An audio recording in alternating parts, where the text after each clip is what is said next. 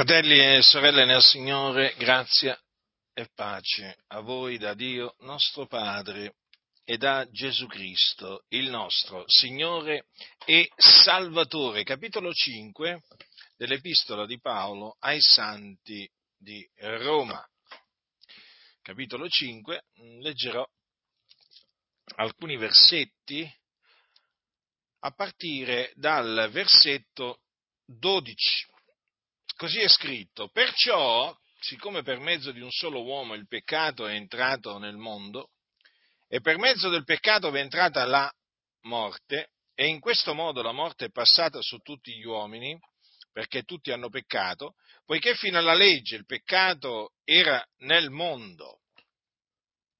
Ma il peccato non è imputato quando non v'è legge, eppure la morte regnò da Adamo fino a Mosè, anche su quelli che non avevano peccato con una trasgressione simile a quella di Adamo, il quale è il tipo di colui che doveva venire. Però la grazia non è come il fallo. Perché se per il fallo di quell'uno i molti sono morti, molto più la grazia di Dio, il dono fattoci dalla grazia dell'unico uomo Gesù Cristo, hanno abbondato verso i molti e riguardo al dono non avviene quello che è avvenuto nel caso dell'uno che ha peccato, poiché il giudizio da un unico fallo ha fatto capo alla condanna, mentre la grazia da molti falli ha fatto capo alla giustificazione. Perché se per il fallo di quell'uno la morte ha regnato mediante quell'uno, tanto più quelli che ricevono l'abbondanza della grazia e del dono della giustizia regneranno nella vita per mezzo di quell'uno che è Gesù Cristo. Come dunque con un solo fallo la condanna si è estesa a tutti gli uomini, così con un solo atto di giustizia la giustificazione che dà vita si è estesa a tutti gli uomini. Poiché siccome per la disubbidienza di un solo uomo molti sono stati costituiti peccatori, così anche per l'ubbidienza di un solo i molti saranno costituiti giusti.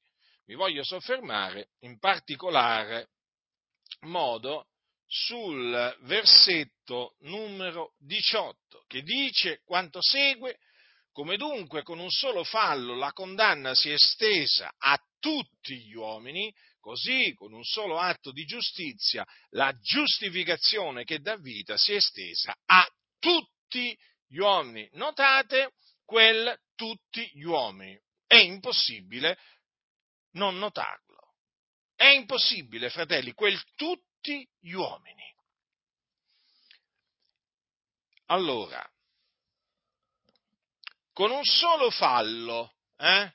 a quale fallo si sta eh, riferendo l'Apostolo Paolo e di chi fu questo fallo, da chi fu compiuto questo fallo? Da Adamo, il primo uomo. Infatti dice, Paolo ha detto, per mezzo di un solo uomo il, il peccato è entrato nel mondo il peccato è entrato quindi nel mondo per mezzo di un solo uomo. E il nome di quell'uomo è Adamo. Lo ripeto, come dunque con un solo fallo la condanna si è estesa a tutti gli uomini. Allora, mediante questo fallo compiuto da Adamo, la condanna, guardate bene di cosa sta parlando qui Paolo, la condanna si è estesa a tutti gli uomini. Quindi noi affermiamo quello che la scrittura dice, che tutti, giudei e greci, sono sotto il peccato ed essendo sotto il peccato sono sotto la condanna di Dio. Questa estensione della condanna a tutti gli uomini per mezzo del solo fallo compiuto da Adamo è di fondamentale importanza per capire l'opera compiuta dal Signore Gesù Cristo. Appunto perché con quel peccato, con il peccato, eh, tramite il peccato commesso da Adamo, la condanna si è estesa a tutti gli uomini. Considerate questo tutti gli uomini, fratelli. Ora, che cosa dice altresì l'Apostolo Paolo? Così, con un solo atto di giustizia, la giustificazione che dà vita si è estesa a tutti gli uomini. Ora, adesso veniamo a quel solo atto di giustizia. A che cosa si riferisce l'Apostolo Paolo? A quale atto di giustizia? E poi a chi si riferisce? Chi ha compiuto questo atto di giustizia unico, praticamente? Allora, qui l'Apostolo Paolo si sta riferendo quando dice un solo atto di giustizia, a ciò che Gesù Cristo fece morendo sulla croce per i nostri peccati, quindi dando la sua vita in sacrificio per le nostre colpe e poi naturalmente risuscitando dai morti il terzo giorno. Infatti Gesù che cosa disse un giorno? Disse queste parole, per questo mi ama il Padre, perché io depongo la mia vita per ripigliarla poi. Nessuno me la toglie, ma la depongo da me. Io ho potestà di deporla e ho potestà di ripigliarla. Quest'ordine ho ricevuto dal Padre mio. Quindi quello di deporre la sua, eh, la sua vita eh, per ripigliarla fu un ordine che Gesù aveva ricevuto dall'Iddio e Padre suo e che egli eseguì nella pienezza dei tempi.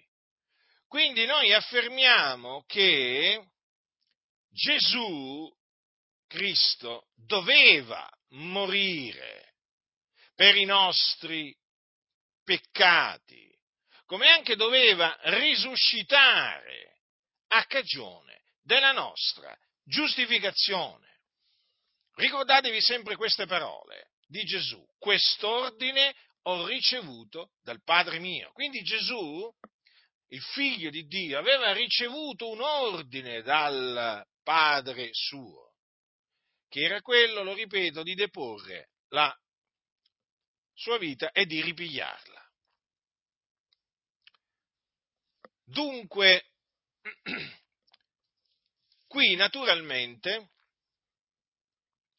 non si può non fare riferimento all'Evangelo perché l'Evangelo è la buona novella di qualcosa che è avvenuto. E infatti diciamo che è la buona notizia. Ma appunto, siccome che è la buona notizia, dobbiamo spiegare in che cosa consiste questa buona notizia. Se, se incontrate qualcuno, facciamo un esempio, incontrate qualcuno domani mattina, se naturalmente sarete in vita, eh, se a Dio piacerà che sarete in vita, domani mattina incontrerete, facciamo un esempio, incontrate qualcuno che eh, vi dice, sai, ho una buona notizia da darti voi naturalmente, chiaramente, immediatamente in cuor, vo, in, cuor, in cuor vostro dite, eh, aspettate, diciamo, l'annuncio di questa buona notizia. Perché se quella persona vi, vi dice semplicemente, sai, ho una buona notizia da darti, ti annunzio una buona notizia e non vi dice la buona notizia, beh, insomma, vi cominciate un po' a preoccupare per quella persona, non, vi, non credete? Eh? Perché se uno vi dice, guarda, c'è una buona notizia da darti e non ti dà la buona notizia, evidentemente c'è qualcosa che non va. Diciamo che c'è tutto che non va. Eh, allora, dobbiamo naturalmente eh, diciamo, spiegare in che cosa consiste l'Evangelo, cioè la buona notizia, perché sapete, ci sono quelli che dicono eh, noi crediamo nell'Evangelo e non ti dicono qual è l'Evangelo in cui credono. O ci sono quelli che dicono noi predichiamo l'Evangelo, addirittura quelli che dicono tutto l'Evangelo, che loro sono, sono quelli che annunciano l'Evangelo, proprio l'Evangelo completo, capite? Poi vabbè, vai a scoprire che annunziano tutto tranne l'Evangelo. Allora voglio dire, l'Evangelo, eh, molti eh, menzionano la parola eh, Evangelo, che è una bella parola, eh, perché significa buona novella, ma non sanno in che cosa consiste questa buona novella. Ma guardate che oramai questo è dimostrabile, ma proprio in lungo e largo, proprio in qualsiasi momento. E quelli che, e, e poi c'è un'altra cosa, ci sono quelli poi naturalmente che vi dicono cos'è l'Evangelo che, che, annunziano e poi voi riscontrate subito che non è l'Evangelo che annunziavano gli Apostoli. Quindi è bene, diciamo, ogni qualvolta che si presenta l'occasione che Dio ci dà l'opportunità di spiegare appunto in che cosa consiste la buona novella e naturalmente per spiegarlo facciamo riferimento in particolare a quello che l'Apostolo Paolo dice ai santi di Corinto, perché appunto l'Evangelo è la buona notizia. Quando si annunzia l'Evangelo, si annunzia la buona notizia. E la buona notizia consiste proprio in ciò che praticamente eh, Cristo ha compiuto, fratelli nel Signore. Allora leggiamo qual era eh, la buona notizia, ossia l'Evangelo, che annunziava l'Apostolo Paolo. Evangelo che, vi ricordo, l'Apostolo Paolo ricevette per rivelazione di Gesù Cristo, che non ricevette, non imparò da alcun uomo, eh, ma lo ricevette per rivelazione di Gesù Cristo. Allora Paolo eh, ricorda eh, l'Evangelo ehm, che, che, che, nell'epistola ai Corinti, eh, lo ricorda ai santi, eh? lo ricorda ai santi, al capitolo 15. E gli dice quanto segue. Fratelli, io vi rammento l'Evangelo che vi ho annunziato, che voi ancora avete ricevuto, nel quale ancora state saldi, mediante il quale siete salvati, seppur lo ritenete quale ve l'ho annunziato, a meno che non abbiate creduto in vano, poiché io vi ho prima di tutto trasmesso come l'ho ricevuto anch'io, che Cristo è morto per i nostri peccati, secondo le scritture, che fu seppellito, che risuscitò il terzo giorno, secondo le scritture, che apparve a Cefa, poi ai dodici, poi apparve a più di 500 fratelli in una volta, dei quali la maggior parte rimane ancora in vita alcuni sono morti, poi apparve a Giacomo, poi a tutti gli apostoli e ultimo di tutti apparve anche a me come all'aborto, perché io sono il minimo degli apostoli, non sono degno di essere chiamato apostolo, perché ho perseguitato la Chiesa di Dio, ma per la grazia di Dio io sono quello che sono, e la grazia sua verso di me non è stata vana, anzi ho faticato più di loro tutti, non già io però, ma la grazia di Dio che è con me, sia dunque io siano loro, così noi predichiamo e così voi avete creduto. Ecco dunque l'Evangelo che l'Apostolo Paolo aveva ricevuto per rivelazione di Gesù Cristo e che annunziava con ogni franchezza sia a giudei che, eh, che gentili. Cristo è morto per i nostri peccati, secondo le scritture, fu seppellito, risuscitò il terzo giorno, secondo le scritture, apparve a Cefa, poi ai dodici, poi apparve a più di 500 fratelli in una volta, poi apparve eh, a Giacomo e poi a tutti gli apostoli. Allora, fratelli, questa è la buona notizia. Notate come eh, la buona notizia comprende la morte espiatoria del nostro Signore Gesù Cristo, come anche la sua resurrezione. Allora, Gesù morì per i nostri peccati, Gesù risuscitò da morte il terzo giorno a cagione della nostra giustificazione.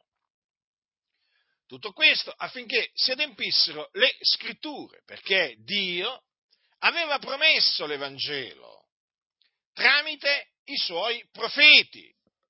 Voi sapete infatti che Dio aveva detto del suo Cristo per mezzo della, del profeta eh, Isaia, egli è stato trafitto a motivo delle nostre trasgressioni, fiaccato a motivo delle nostre iniquità. E, tra, e questo, questo, naturalmente per quanto riguarda la morte espiatoria del, del Cristo. Per quanto riguarda invece la resurrezione del Cristo, il Dio aveva fatto, l'aveva fatta predire da Davide. Infatti Davide aveva detto per lo spirito, anche la mia carne riposerà in speranza, poiché tu non lascerai l'anima mia nell'Ades e non permetterai che il tuo santo vegga alla corruzione. Queste sono parole scritte in un salmo da Davide. In un altro salmo eh, c'è scritto, il, l'Eterno ha detto, tu sei il mio figliuolo, oggi, eh, oggi ti ho generato. Anche queste parole, ricordatevele queste parole perché sono, eh, diciamo, sono importanti e concernono, concernono la, ehm, eh, la, resurrezione del, eh, del Cristo. Dio eh, fece sì che eh, appunto eh, queste parole fossero trascritte, dico trascritte, e poi nella, nella pienezza eh, dei tempi appunto che si adempissero. Le parole appunto tu sei il mio figliolo, oggi ti ho generato, sono tratte dal Salmo secondo. Eh? L'Eterno mi disse tu sei il mio figliolo, oggi ti ho generato. E concernono appunto la resurrezione del, eh, del Cristo. Dunque, quando eh, l'Apostolo Paolo afferma secondo le scritture, intende dire eh, in accordo con ciò che la scrittura eh, dice o affinché si adempissero le scritture profetiche. Quindi l'adempimento delle, delle scritture, eh, diciamo, al, di quelle scritture non è altro che poi eh, l'annunzio della buona notizia. Quindi Dio prima promise l'Evangelo, cioè la buona notizia, poi nella pienezza dei tempi adempì questa sua promessa. E difatti noi adesso non facciamo altro, annunziando l'Evangelo, di annunziare il compimento di quella promessa che Dio aveva fatto. E questa è la dimostrazione che Dio è fedele sì, l'ho detto e lo farò avvenire. Vedete, ne ho formato il disegno e l'eseguirò.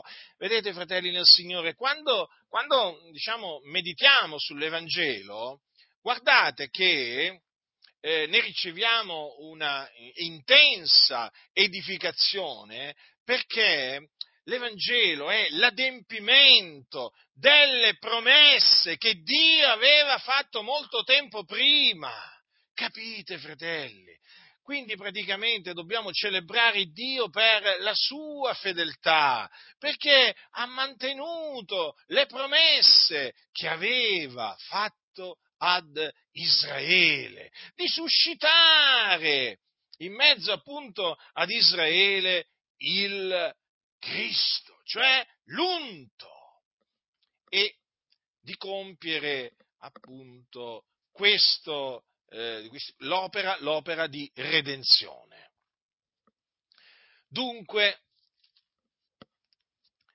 Gesù venne nel mondo per compiere questo atto di giustizia. Questo atto di giustizia. Lui il giusto venne per soffrire per, per gli ingiusti.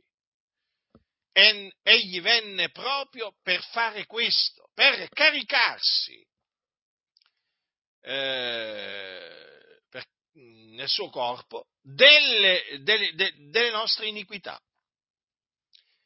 Egli infatti mm, morì a cagione dei nostri peccati e poi doveva risuscitare dai morti. E, e, risuscitò infatti il terzo giorno a cagione della nostra giustificazione.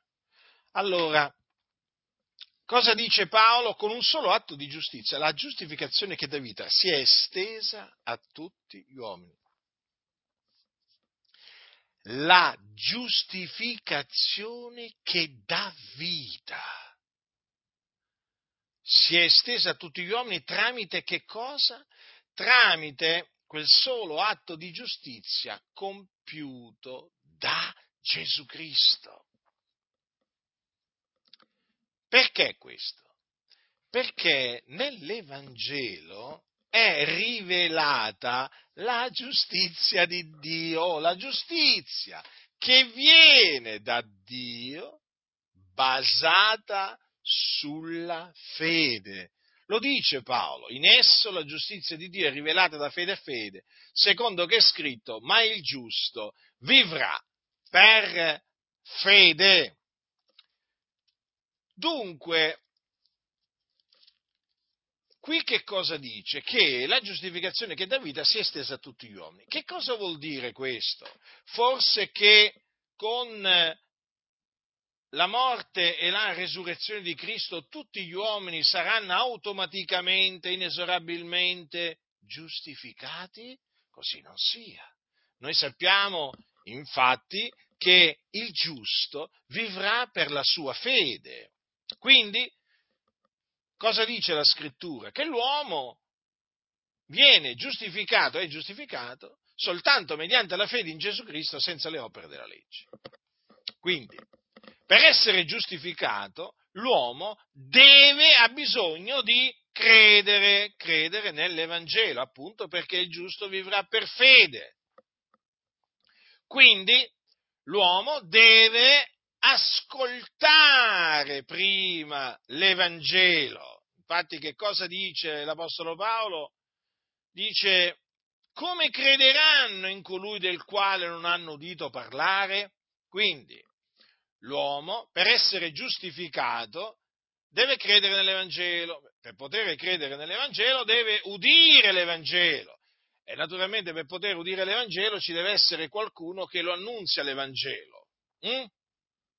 E giustamente come, come dice l'Apostolo Paolo, eh, come predicheranno se non sono mandati? Perché per predicare l'Evangelo occorre essere mandati da Dio. Allora, perché l'uomo eh, ha bisogno di udire l'Evangelo per credere? Perché la fede viene dall'udire, l'udire si ha per mezzo della parola di Cristo. La parola di Cristo è l'Evangelo di Cristo, appunto, l'Evangelo che annunziava l'Apostolo Paolo, come anche che annunziavano gli altri, gli altri apostoli.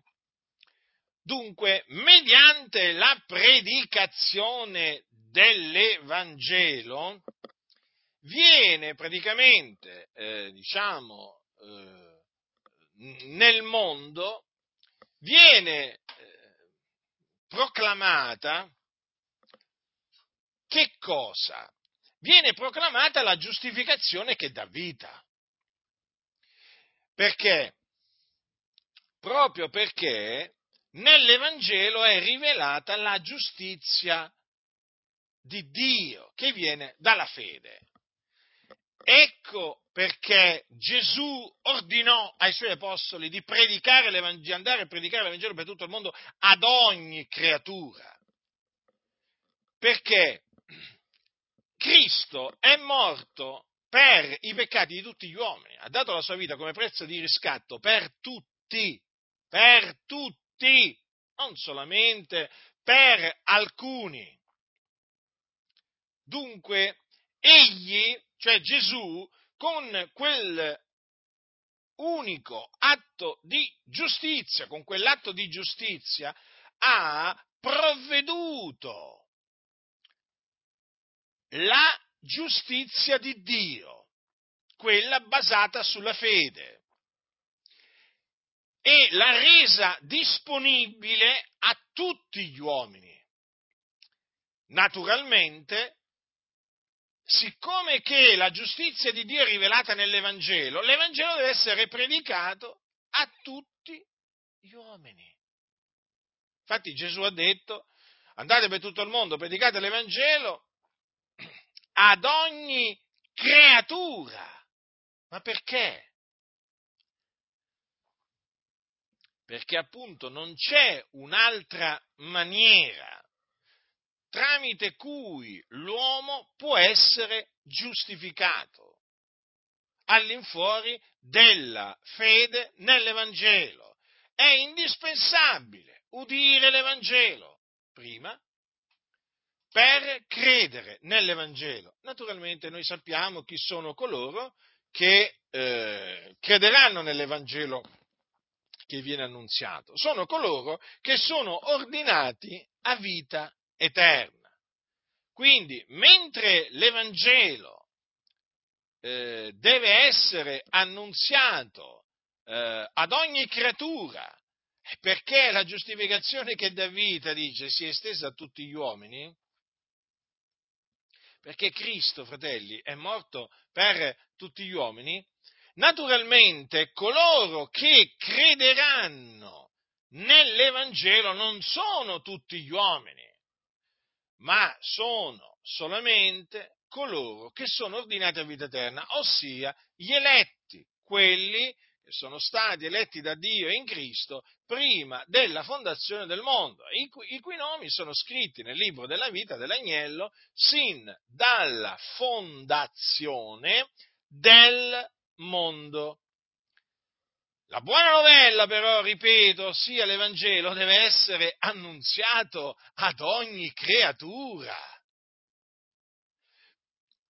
E vedete, questo ordine dato dal Signore, dal Signore Gesù conferma, conferma implicitamente che il sacrificio che Cristo Gesù compì morendo sulla croce, lo compì per tutti.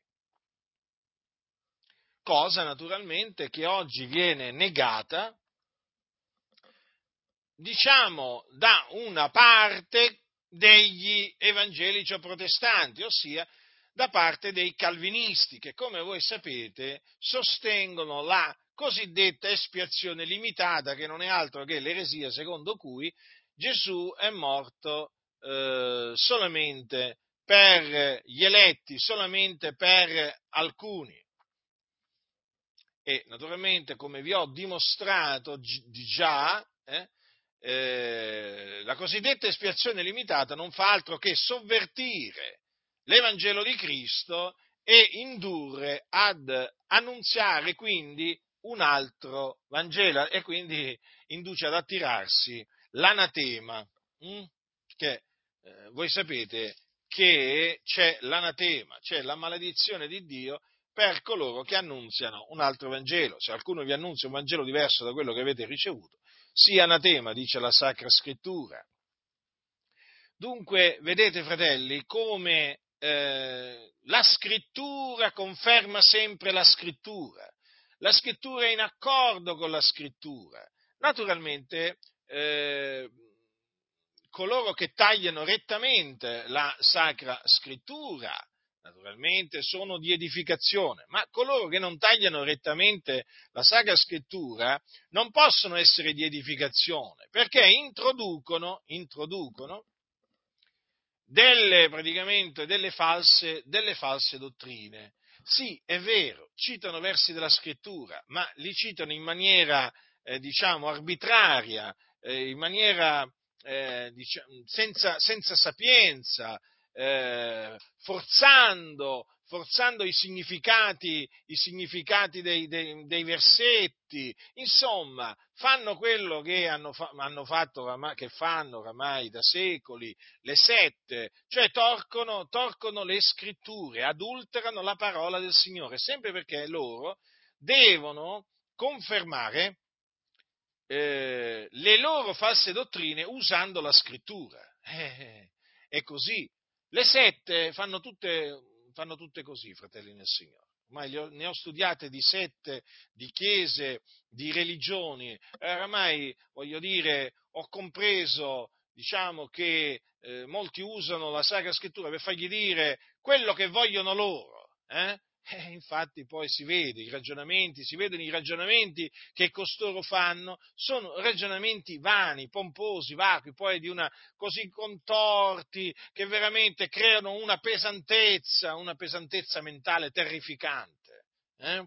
Ma sì, è la dimostrazione che costoro praticamente eh, mossi da gelosia, da contenzione, da invidia, eh, cosa fanno? Cosa fanno? Torcono, torcono le, le, scritture. Quindi, fratelli, è bene sempre tenere, eh, tenere presente eh, queste parole del, della, del nostro caro fratello Paolo in merito alla giustificazione che dà vita. Dice Paolo chiaramente che si è estesa a tutti eh, gli uomini. Infatti, se leggete, eh, vi- se studiate la vita dell'Apostolo, dell'Apostolo Paolo, e la vita dell'Apostolo, dell'Apostolo, Paolo la potete studiare studiando il libro degli Atti degli Apostoli e le, epistole, e le sue epistole, perché nelle sue epistole naturalmente sono anche ricordati eventi, eventi della sua vita, ci sono degli accenni, diciamo, ai eventi della sua vita e poi naturalmente sue, in particolare nelle sue epistole voi potete comprendere che cosa Paolo predicava eh, sia ai, eh, ai, peccatori e sia ai, ai santi.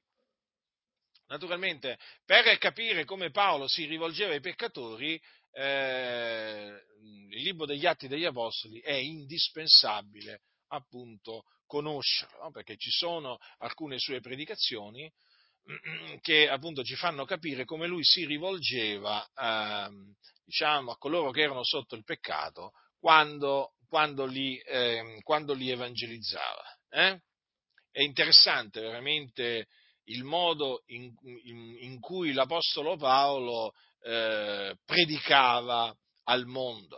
Io ne ho tratto veramente un grande beneficio io prendo come esempio, ormai credo che lo sappiano pure le pietre, per così dire, che il mio esempio, colui a cui io mi rifaccio, sia nella predicazione dell'Evangelo, sia nell'insegnamento della dottrina, è l'Apostolo Paolo. Naturalmente poi eh, io confermo quello che l'Apostolo Paolo predicava e insegnava con quello che predicavano e insegnavano diciamo, gli altri apostoli, eh, perché voglio dire, non è che, non è che gli altri apostoli insegna, predicassero insegna, un altro Vangelo o insegnassero una dottrina diversa da quella del, dell'apostolo, dell'apostolo, Paolo. L'Apostolo Paolo però è, eh, diciamo, l'apostolo dei gentili, il dottore dei gentili. Allora sapete, siccome che noi siamo gentili di nascita, non giudei di nascita, hm, allora sapete, eh, diciamo, magari ci sentiamo particolarmente attratti dalla predicazione dell'Apostolo Paolo perché perché, e dal suo insegnamento proprio perché il Signore lo costituì apostolo e dottore dei gentili e noi siamo, e siamo gentili, gentili di nascita. Però eh, io naturalmente traggo diciamo, grande beneficio, grande edificazione anche nel leggere le predicazioni dell'Apostolo, dell'Apostolo Pietro, che era eh, stato costituito dal Signore Apostolo della circoncisione. Mm? Eh, e poi naturalmente anche delle epistole, eh, dalle, dalle, epistole di Pietro io traggo grande edificazione perché comunque sia, era un uomo di Dio, eh, aveva anche lui il ministero di apostolo, eh, beh, insomma, l'Apostolo Pietro, che facciamo? Ci dimentichiamo dell'Apostolo Pietro? Eh, no, lungi da noi, lungi da noi. E quindi, vedete, è molto importante conoscere eh, il, eh, diciamo, la predicazione dell'Apostolo Paolo, come anche la dottrina che lui trasmetteva eh, ai, ai, santi, per veramente eh, distruggere questa cosiddetta espiazione limitata, eh, proclamata dai calvinisti, che tanto danno ha fatto e continua a fare nella Chiesa. Naturalmente, fratelli, come vi ho detto, eh, vi ho detto tante volte, eh, noi dobbiamo considerare sempre questo, che per, eh, diciamo, la menzogna dei bugiardi, poi la verità di Dio abbonda gloria sua. Cioè, quindi non è che vi dovete preoccupare, no? cioè, noi chiaramente lo sappiamo che esistono quelli che insegnano menzogne ma sono necessari nel piano di Dio anche costoro. Eh? Infatti noi abbiamo visto che per le menzogne dei falsi, dei falsi dottori poi eh, la verità di Dio è abbondata a sua, a sua gloria. Guardate un po' il piano meraviglioso di Dio, fratelli, ma veramente quando, quando veramente noi, eh, quando noi, fratelli, meditiamo su Dio, ricordatevi, noi non è che stiamo meditando eh, su un uomo, capite? Cioè, Dio non è un uomo come noi, Dio è Dio, è il creatore, noi siamo delle creature, noi siamo nulla, nulla. Egli è Dio, egli è l'Eterno. Capite? Quindi è evidente che i suoi pensieri sono più alti dei nostri pensieri, le sue vie sono più alte delle nostre vie, ma con chi pensate che avete a che fare? Cioè, qui abbiamo davanti il creatore di tutte le cose, sia delle visibili che delle invisibili, fratelli.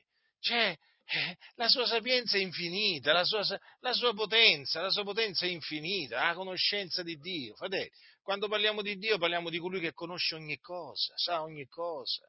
Capite? Colui che, parliamo di colui che riempie i cieli dei cieli dei cieli. Eh? Anzi, che i cieli dei cieli dei cieli non lo possono contenere. Capite? Cioè, eh, ricordiamoci sempre chi è Dio, perché se perdiamo di vista chi è Dio, poi veramente cominciamo a pensare che Lui agisca e pensi come, eh, come qualsiasi uomo, invece no, fratelli nel Signore. Quindi vi stavo dicendo, non dovete assolutamente turbarvi, non dovete preoccuparvi. I falsi dottori sono necessari, come anche i falsi apostoli, i falsi profeti, i falsi pastori, i falsi evangelisti, i falsi ministri dell'Evangelo, sono necessari nella storia della Chiesa sono sempre risultati poi utili. Eh sì, fratelli. È chiaro, Dio condanna il loro, il, loro, il loro, operato, le loro menzogne, però sono utili, sono utili per mettere alla prova la Chiesa, altrimenti la Chiesa come viene messa alla prova? La Chiesa viene messa alla prova tramite i falsi apostoli, i falsi profeti, i falsi evangelisti, i falsi pastori, i falsi dottori. Eh sì, e altrimenti? E altrimenti, fratelli, il Signore, ricordatevi, mise alla prova Israele tramite le nazioni straniere che l'abitavano. Li mise alla prova. E li mise alla prova anche per, affinché si imparassero la guerra. Allora, sì, anche a noi il Signore ci mette alla prova e poi il Signore, tramite appunto tutti questi falsi ministri che esistono, diciamo, ci insegna a guerreggiare, il buon combattimento, che non è contro carne e sangue, eh? ma contro i principati, le potestà, le forze spirituali della malvagità che sono nei luoghi celesti. Quindi, alla fine poi, la presenza dei falsi, dei falsi ministri dell'Evangelo si rende necessaria, eh, diciamo, per svariate, svariate ragioni. Quindi, alla fine, anche queste menzogne calviniste sono utili per fare ridondare, eh, diciamo, la verità di Dio a gloria sua. Capite? Infatti poi quando queste menzogne, che poi siano calviniste, metodiste e così via, non importa, quando queste menzogne che vengono proclamate dai pulpiti vengono, eh, diciamo, smascherate, vengono confutate, cosa succede? Succede che il popolo di Dio dà gloria a Dio, dà gloria a Dio, magnifica la sua parola magnifica la verità di Dio. Vedete com'è chiamata? La verità di Dio. Eh sì, fratelli, sia infatti Dio riconosciuto verace. Questo dice la scrittura. Ma ogni uomo bugiardo. Quindi vedete, fratelli, quanto è saggio il nostro Dio quindi tutte queste false dottrine che naturalmente si sono accumulate nel corso, nel corso dei secoli contro eh, la morte del Signore Gesù Cristo, contro la sua, resu- la, la, contro la sua resurrezione. Ma sapete, fratelli, che ci sono tanti che si definiscono evangelici che non credono che Cristo sia morto per i nostri peccati? Ma lo sapete questo? Eh sì, si annidano nelle denominazioni evangeliche, ma lo sapete che ci sono molti evangelici che non credono nella risurrezione corporale del Signore Gesù Cristo, avvenuta, avvenuta tre giorni dopo? Eh? eppure si trovano nelle denominazioni evangeliche. E quindi, che cosa diremo? Ma lo sapete che ci sono molti evangelici che ritengono che Gesù sia una via e non l'unica via che mena al Padre? Lo sapete? Cioè, capite, tutti costoro, tutti questi bugiardi, eh, si trovano in mezzo alle denominazioni. Poi, naturalmente, quando si manifestano, noi li confutiamo, li smascheriamo. E smascherandoli, poi facciamo sì che la verità di Dio eh, abbondi a gloria di Dio. Perché noi vogliamo che Dio sia glorificato. Noi vogliamo che la parola di Dio sia celebrata. Capite? Quindi a noi non interessa eh, se ci insulteranno, eh, ci calunnieranno a motivo, a motivo, della verità di Dio. Credete, credetemi, non ci interessa niente. A noi interessa proclamare la verità di Dio hm, affinché Dio sia glorificato a cagione proprio della sua verità. Capite? Noi prendiamo piacere nel vedere eh, Dio glorificato, esaltato, magnificato mediante la verità. Eh sì, e naturalmente la verità la proclamiamo per confutare le menzogne. Eh? Confutare, vi ricordo, significa dimostrare la falsità di una, in questa, in, questo, in questa, circostanza, di una falsa dottrina. Allora, quando uno dimostra la falsità di una falsa dottrina, sta eh, confutando, facciamo un, esempio, facciamo un esempio, la Chiesa Cattolica Romana insegna che si possono fare statue, immagini eh, eh, di Maria e di altri, no? Insegna che si possono servire queste statue, allora questo è un insegnamento falso, nel momento in cui tu prendi il, il decalogo e appunto tramite il secondo comandamento eh, che Dio diede a Israele eh, dimostri che eh, quelle statue e quelle immagini sono degli idoli e quindi quel servizio reso a quegli idoli e idolatria, tu non stai facendo altro che confutare questa eresia papista. Capite? Quindi, tramite la confutazione, fratelli, eh, ho potuto appurare, tramite la confutazione delle false dottrine, che la verità di Dio è abbondata a sua gloria. E io sono soddisfatto, io sono contento, io veramente mi rallegro, mi rallegro nel Signore che veramente la verità di Dio è abbondata a sua, a sua gloria. Eh? Quindi adesso cosa diranno, eh, cosa diranno i calvinisti? Vedi, noi alla fine serviamo. Eh?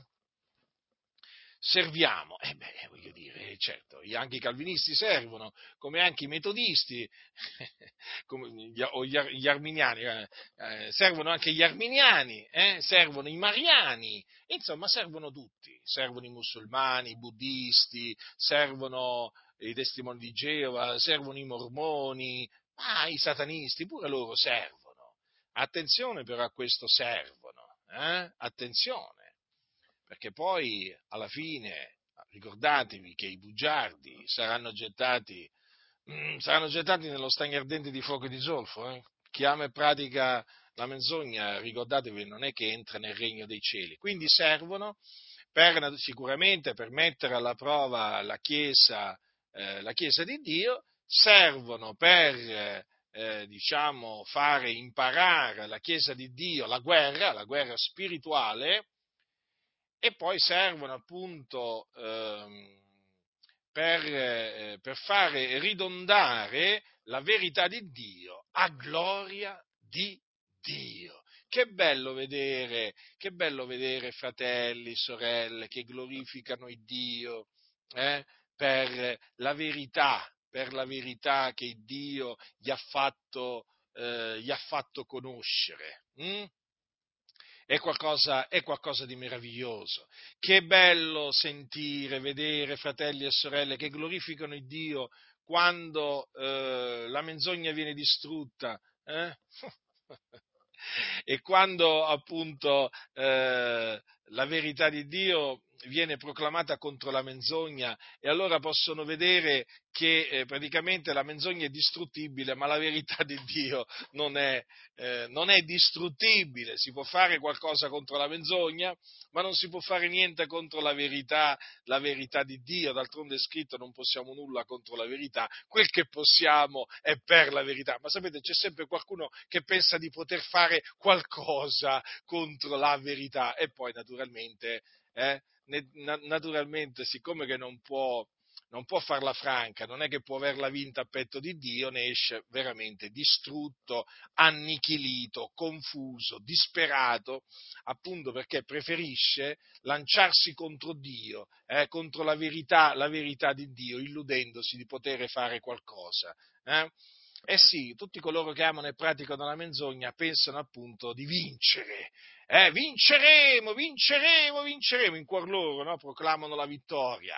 E attenzione, eh, attenzione che il cavallo è pronto per il dì della battaglia, eh, ma la vittoria appartiene all'Eterno. Eh? Sapete, ci sono molti che proclamano la vittoria, no? La vittoria prima di partire per la battaglia, vinceremo, faremo e così via, e poi naturalmente vengono sconfitti. Eh, perché? Perché la vittoria appartiene al Signore. Allora, quelli che naturalmente sono portavoci eh, di menzogne, eh, in cuor loro dicono vinceremo, ce la faremo, e invece non vincono e non ce la fanno proprio, perché poi si trovano davanti la verità di Dio, e praticamente è la verità di Dio praticamente è come mm, un martello, eh, un martello che spezza tutte le loro menzogne e che gli rimane quindi che gli rimane appunto di questa battaglia contro la verità? Non gli rimane assolutamente niente, niente, il giudizio di Dio, perché poi il giudizio di Dio si abbatte contro, contro di loro. Quindi, le false dottrine che naturalmente sono state inventate contro la morte del, del Signore Gesù Cristo e contro la sua risurrezione, poi alla fine, fratelli nel Signore, eh, hanno una utilità nel piano, eh, nel, nel, grandioso piano di Dio per, eh, per, la sua, per, la sua, Chiesa. Quindi voglio dire, lo ripeto, non vi, ehm, non vi preoccupate perché la verità di Dio trionfa sempre. Eh? sempre e comunque la verità di Dio trionfa. E quindi coloro che la proclamano saranno sempre condotti, condotti, in trionfo in Cristo Gesù, mentre quelli che proclamano le menzogne saranno sempre condotti veramente alla sconfitta, alla sconfitta, che poi non se ne rendono nemmeno conto. Dio li prende e si fa beffe di loro, proprio li conduce, li conduce alla sconfitta, li fa svergognare, li rende confusi. Eh? Eh, ma è così, eh, fratelli. Ecco perché, vedete, ricordatevi sempre questo. Io ho imparato questo nello, nello studiare le religioni, le sette, le denominazioni. Ho imparato questo, una lezione fondamentale. Mai mettersi contro la Sacra Scrittura, mai mettersi contro l'Evangelo, mai mettersi contro la dottrina degli Apostoli, perché si rimane confusi confusi, si entra in totale confusione. D'altronde basta solo, basta solo alterare, alterare una parte dell'Evangelo, una parte. Eh, fratelli nel Signore, le conseguenze sono terribili. Basta alterare una parte del consiglio di Dio che gli apostoli insegnavano alle chiese e, fratelli nel Signore, tramite quell'alterazione arriveranno, sopraggiungeranno tante altre alterazioni perché poi la menzogna chiama menzogna, alterazione chiama, chiama alterazione. È terribile. Le menzogne sono terribili. Ricordatevi, sono lievito malvagio le menzogne. Bisogna distruggerle. Se qualcuno ha aderito a qualche menzogna, si deve purificare dalle menzogne. Le menzogne non vanno tollerate, quindi non vanno tollerati i bugiardi, non vanno tollerati quelli che amano e praticano la menzogna. Vi ripeto queste cose, fratelli del Signore, affinché abbiate ben chiaro hm, che bisogna avere timore di Dio. Eh? E quando ci si accosta alla Sacra Scrittura, non è che ci si accosta a un libro qualsiasi, eh? ci si accosta alla parola di Dio. La parola di Dio è purgata col fuoco. eh? e guai a coloro che la alterano, la modificano, la manipolano, la contorcono. Avete capito? Quindi che il timore di Dio vi accompagni sempre, che regni nel vostro cuore e vi accompagni sempre eh, fino alla fine e ne avrete del bene. Eh? Non capite una cosa che sta scritto? Credeteci, non è che, non è che siete voglio dire, eh, chiamati a eh, diciamo, capire tutto quello che sta scritto. Ci sono cose che sono scritte che, voglio dire, non riusciamo a capire. Eh? Però attenzione, il fatto di non riuscire a capire una certa cosa non ci dà il diritto di manipolare quella cosa. Eh? Ricordatevelo sempre questo. Talvolta certe cose non si capiscono subito quando si leggono, magari si capiscono in un momento successivo. Eh? Quindi rimanete sempre fermi a quello che leggete eh? e lasciate perdere i commentari. Lasciate perdere i commentari perché sono la rovina delle chiese. La rovina, la rovina. Infatti ci sono molti che, sapete cosa fanno? Praticamente leggono i commentari perché devono spiegare quello che dice il commentario con la Bibbia. Cioè, avete capito? Avete capito cosa fanno questi? Mm? Non è che esaminano le scritture per vedere se quello che dice il commentario è vero, no, no, no, no, no. Esaminano i commentari per vedere se quello che la, la Bibbia dice è vero. Cioè, rendetevi conto, questa è la forma mentis che ormai purtroppo va per la maggiore nelle chiese evangeliche, comprese quelle pentecostali. Andiamo a vedere cosa dice il commentario. Facciamo un esempio. Uno prende un commentario eh, e eh, diciamo, andiamo a vedere cosa dice il commentario su 1 Corinzi 15 dal versetto 3 al versetto, al versetto 7, dove appunto è esposto l'Evangelo. E cosa, cosa leggerete? Talvolta non si legge proprio niente. Eh? Quindi uno che idea si fa? Alla fine si fa che, l'idea che quello non è l'Evangelo da annunziare. Eh? Magari nel commentario leggete che Romani 3,16 è l'Evangelo, e allora tutti a dire che Romani 3,16 è l'Evangelo. Funziona così, fratelli nel Signore. Ecco perché le scuole bibliche, diciamo, servono alla massoneria, per inculcare praticamente falsi Vangeli di ogni genere e tenere lontano le persone dall'Evangelo. Avete capito? Quindi attenetevi solamente alla Sacra Scrittura, lasciate perdere i commentari di queste denominazioni che hanno rovinato veramente intere generazioni di persone. Infatti lo vedete, lo vedete con i vostri occhi, le cose le sentite con le vostre orecchie. Queste denominazioni non sanno cosa sia l'Evangelo e non lo annunziano. Poi la cosa, la cosa ancora più triste è che quando glielo fai conoscere cos'è l'Evangelo, non lo annunziano lo stesso. Questo significa, questo significa che sono proprio duri di cuore, non vogliono annunziare l'Evangelo. E allora lasciateli perdere, uscite, separatevi da queste denominazioni che veramente contorcono le, contorcono le scritture. Dunque, fratelli, vi ho voluto appunto ricordare, eh, vi ho voluto ricordare eh, questo solo atto di giustizia hm, compiuto da eh, Gesù, mediante il quale la giustificazione che dà vita si è estesa a tutti gli uomini. Vedete, noi siamo tra quegli uomini hm, a cui è pervenuto l'Evangelo, eh, eh, siamo tra quegli uomini che abbiamo creduto nell'Evangelo e credendo nel quale abbiamo ottenuto la giustizia di Dio basata sulla fede. Capite? E noi siamo grati a Dio, a, a Dio per questo e veramente lo lodiamo, lo magnifichiamo, eh, lo esaltiamo. E appunto, eh, ed è per questo che ci rendiamo conto di quanto sia importante eh, credere nell'Evangelo, ma anche eh, diciamo, annunziare, eh, annunziare l'Evangelo a tutti gli uomini. La grazia del Signore nostro Gesù Cristo sia con tutti coloro che lo amano con purità incorrotta.